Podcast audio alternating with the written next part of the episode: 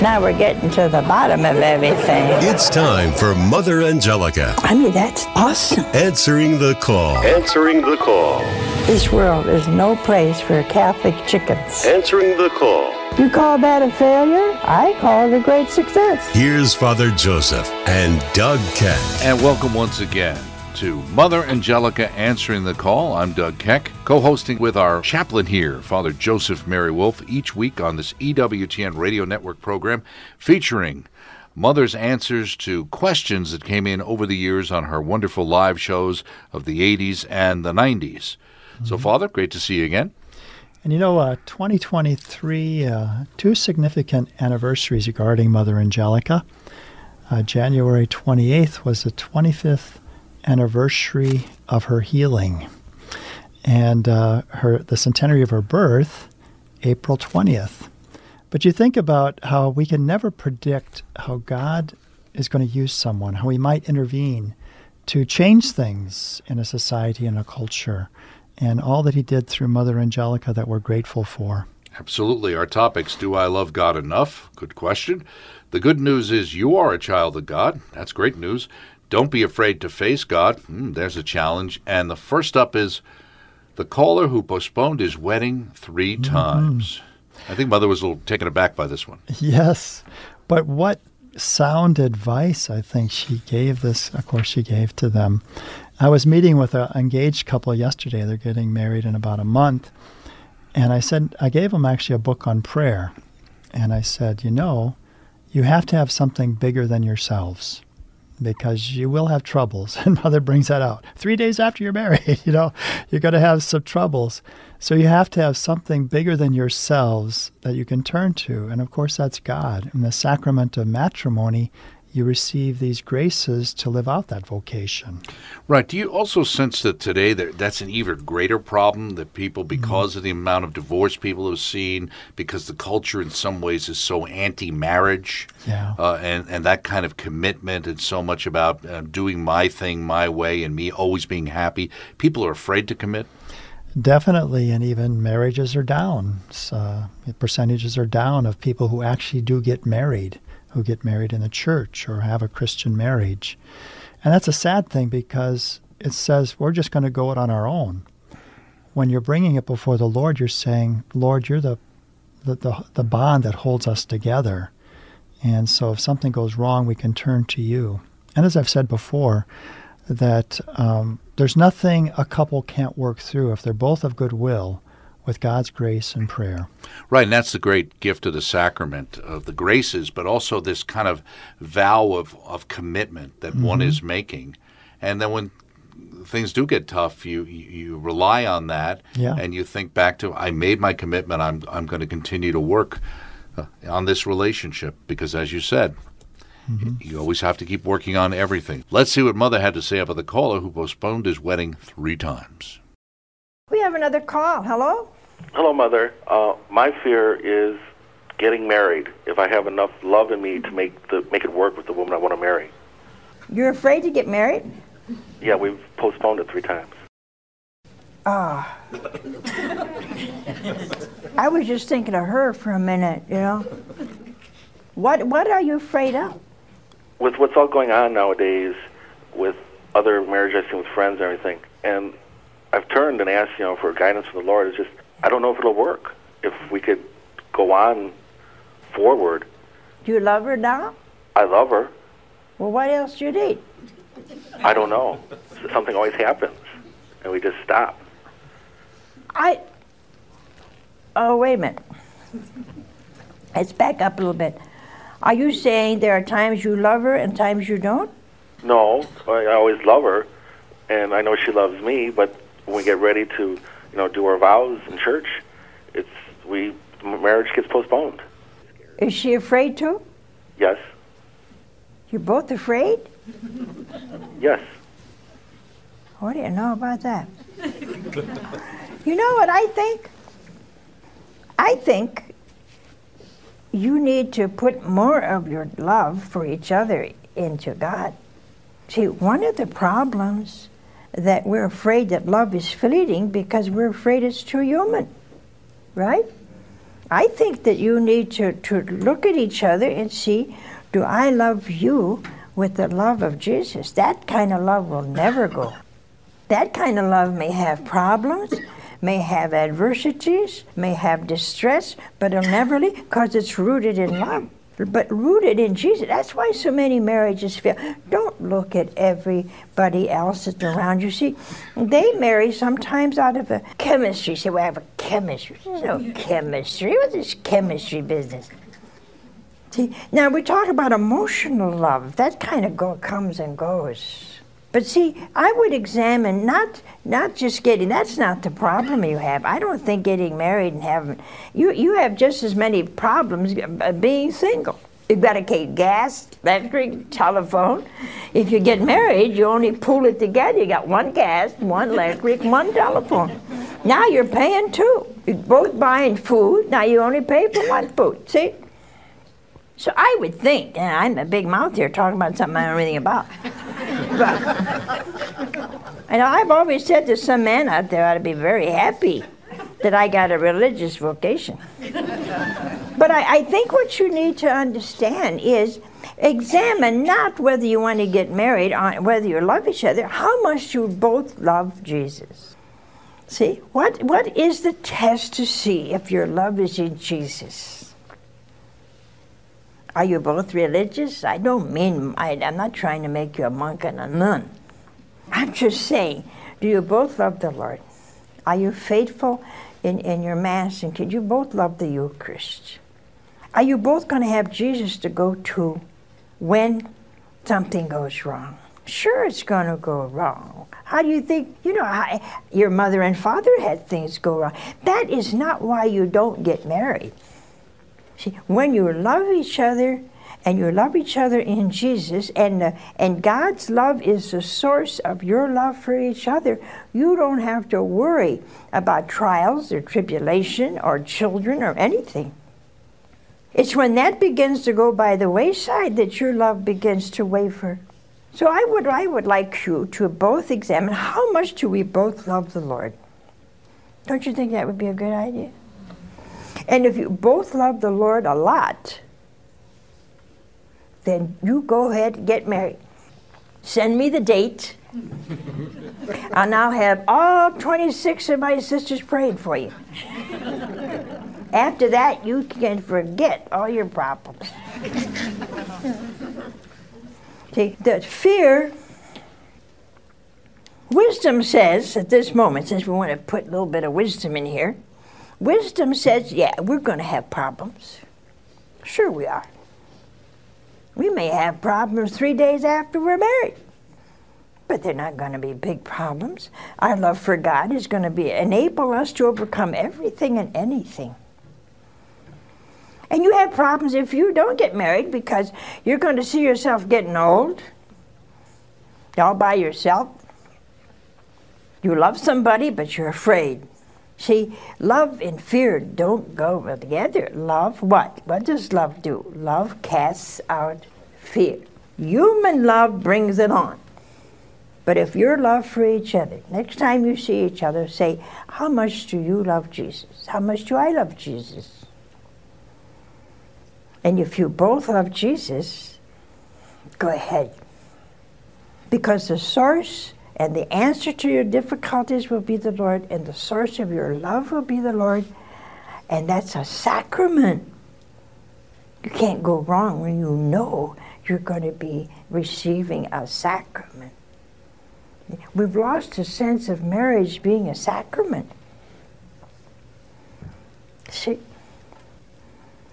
do you think 27 sisters could live together, together amiably if we didn't love Jesus? Huh? You're right. Absolutely right. There's no way 26 uh, women, uh, ooh, boy, even to think about it. Unless we love Jesus, we had a common goal. What is our common goal? We all want to be holy. We all want to practice virtue. We all want to love the Blessed Sacrament. We all want to be lovely and kind and patient. We have a common goal. If you have that common goal, you can get married and not worry about it. There's no, no reason to fear. And next up, topic is don't be afraid to face God. And I think there's a mm-hmm. combination there of being afraid of dying and that, fa- but then facing up to the Lord, right? Yeah. And it's really a fear of the unknown. And so the answer is well, come to know. come to know the one that you're going to encounter, right? And that's what the sacraments, that's what prayer brings about. If we come to know the Lord now, then, like St. Paul, we'll begin to say, I long to be at home with the Lord. We know Him. And that's our home. Our true home is to be with the Lord. But while I'm alive, it means productive toil for me now. So death will just be the completion of what's already begun if we know the Lord. So don't let the fear of know of the unknown be what holds you back, but come to know the Lord more and more throughout your life. Right, and we we don't want to be presumptive, but as Mother points out, our Lord doesn't solely go from being merciful and then suddenly becoming this harsh judge. Mm-hmm. He's the same wonderful God ah. that he was before you mm-hmm. died. I love a quote of St. Francis de Sales, the one to judge you died for you. So if we remember that, that he came out of love, not for his own advantage, but for ours and for our salvation, it gives us comfort to know that he's the one who became man, who united himself to us, who's going to be the one to judge us. Right, and we have to make sure we understand that there are things we have to do in our lives, but we can't be too scrupulous either. Yeah, the two extremes. So we want to live in a way that's pleasing to God, striving, not being indifferent or just uh, casual about it, striving, but we don't want to be just anxious about every little detail of our life. We have to live a life of love and peace in the Lord's heart. And and ultimately, whatever face to face is going to bring, it's going to be for our betterment and our entrance into heaven. Hopefully, don't be afraid to face God. We have a little call. Hello? Hello, Mother Angelica. Yeah. Uh, my fear is that I, I'm afraid of when I die facing God. Let's look at that another way. Okay? I think what you're afraid of is judgment. But the fact that you're facing God, you see, those who go to hell, when as soon as they see God, they turn. They didn't want to look at God. But that's not the case with you. See? You don't have to be afraid of judgment because He is the most gentle and loving judge. Truthful, but see, we, we can't equate in life, we can't equate judgment and love. You, you find that hard to do? You find if something's going, somebody's going to judge you or make you pay for something, then you take love out of that, don't we? We take love out of that. You see, that isn't true with God. God is infinitely loving. He doesn't cease to be loving when I die. See, when I when you face God, sweetheart, it, it isn't God's going to judge you. You see yourself in Him with such a clarity that, that you know exactly where you are and you want to do that. If I love Jesus, I'm trying my best to do His will. And I think you're doing that. Then you don't have to be afraid to see Him face to face. There's more Mother Angelica answering the call on EWTN Radio. Let's return to Mother Angelica answering the call with Father Joseph and Doug Keck on EWTN Radio. And welcome back to part two of our program. Doug Keck, along with Father Joseph Mary Wolfe. Mother Angelica, of course, is the one answering the calls. First up is the good news is you are a child of God. Thank goodness, right? Yes, and another interesting story from Mother's youth when she was a drum majorette at McKinley High School in Canton, Ohio. And what a surprising story here about this short person. But she brings home, you know, that saints come in all shapes and sizes, right? Physical appearances and proportions. And that's not what matters. God always has our good in mind, you know, and that however we are have been made, it's wonderful. Right. We're wonderfully made. Which talks about because this person's concerned about their height as well, mm-hmm. and of course Mother Cabrini being so short, but also the fact that Mother Cabrini herself felt a little mm-hmm. awkward about it, not wanting to be have her picture taken Right. with her finger dangling. So in some ways, mm-hmm. if we have some of these shortcomings we see, it doesn't mean we can't acknowledge it and, and realize to some degree that it's okay to feel a little awkward, but you have to overcome that. And it gives you courage, doesn't it, when you see someone like Mother Cabrini who had this little, you know, thing that was going on inside herself, and that we too have our own little perks and quirks or whatever, but uh, the Lord loves us and we can still serve Him well. What about Mother Teresa? Mm-hmm. We find out later. I mean, uh, with the dark night mm-hmm. of the mm-hmm. soul, basically, she was living with all those years, and here's this little tiny woman, yeah, who was, you know, an incredible faith-filled spark plug. Yeah, there's a beautiful picture of her and Mother, and she was really tiny compared to Mother Angelica, but I say she was the mother of the corporal works of mercy and Mother Angelica of the spiritual works of mercy. There you go. Well said. And the good news is you are a child of God. We have a call.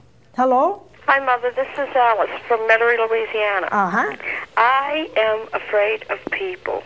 Though when I'm around people, nobody would believe it because I'm an outgoing person. But I have a very big fear of people. Are you afraid of what they'll say or do? I don't know. It's been a fear that I've had all my life, and I don't know why. And you overcome it by being outgoing?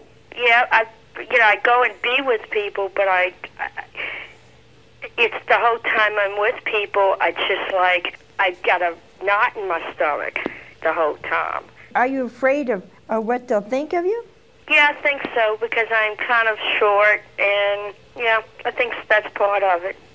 I'm a little person, and I don't know. I've all, when I was growing up, I was made fun of a lot for being little and stuff. Did you know that Mother Cabrini was so short that she wouldn't let anybody take a picture of her uh, showing her feet in a, in a chair because her feet dangled. Mine too. I'm only four feet eight. I think she was four feet nine.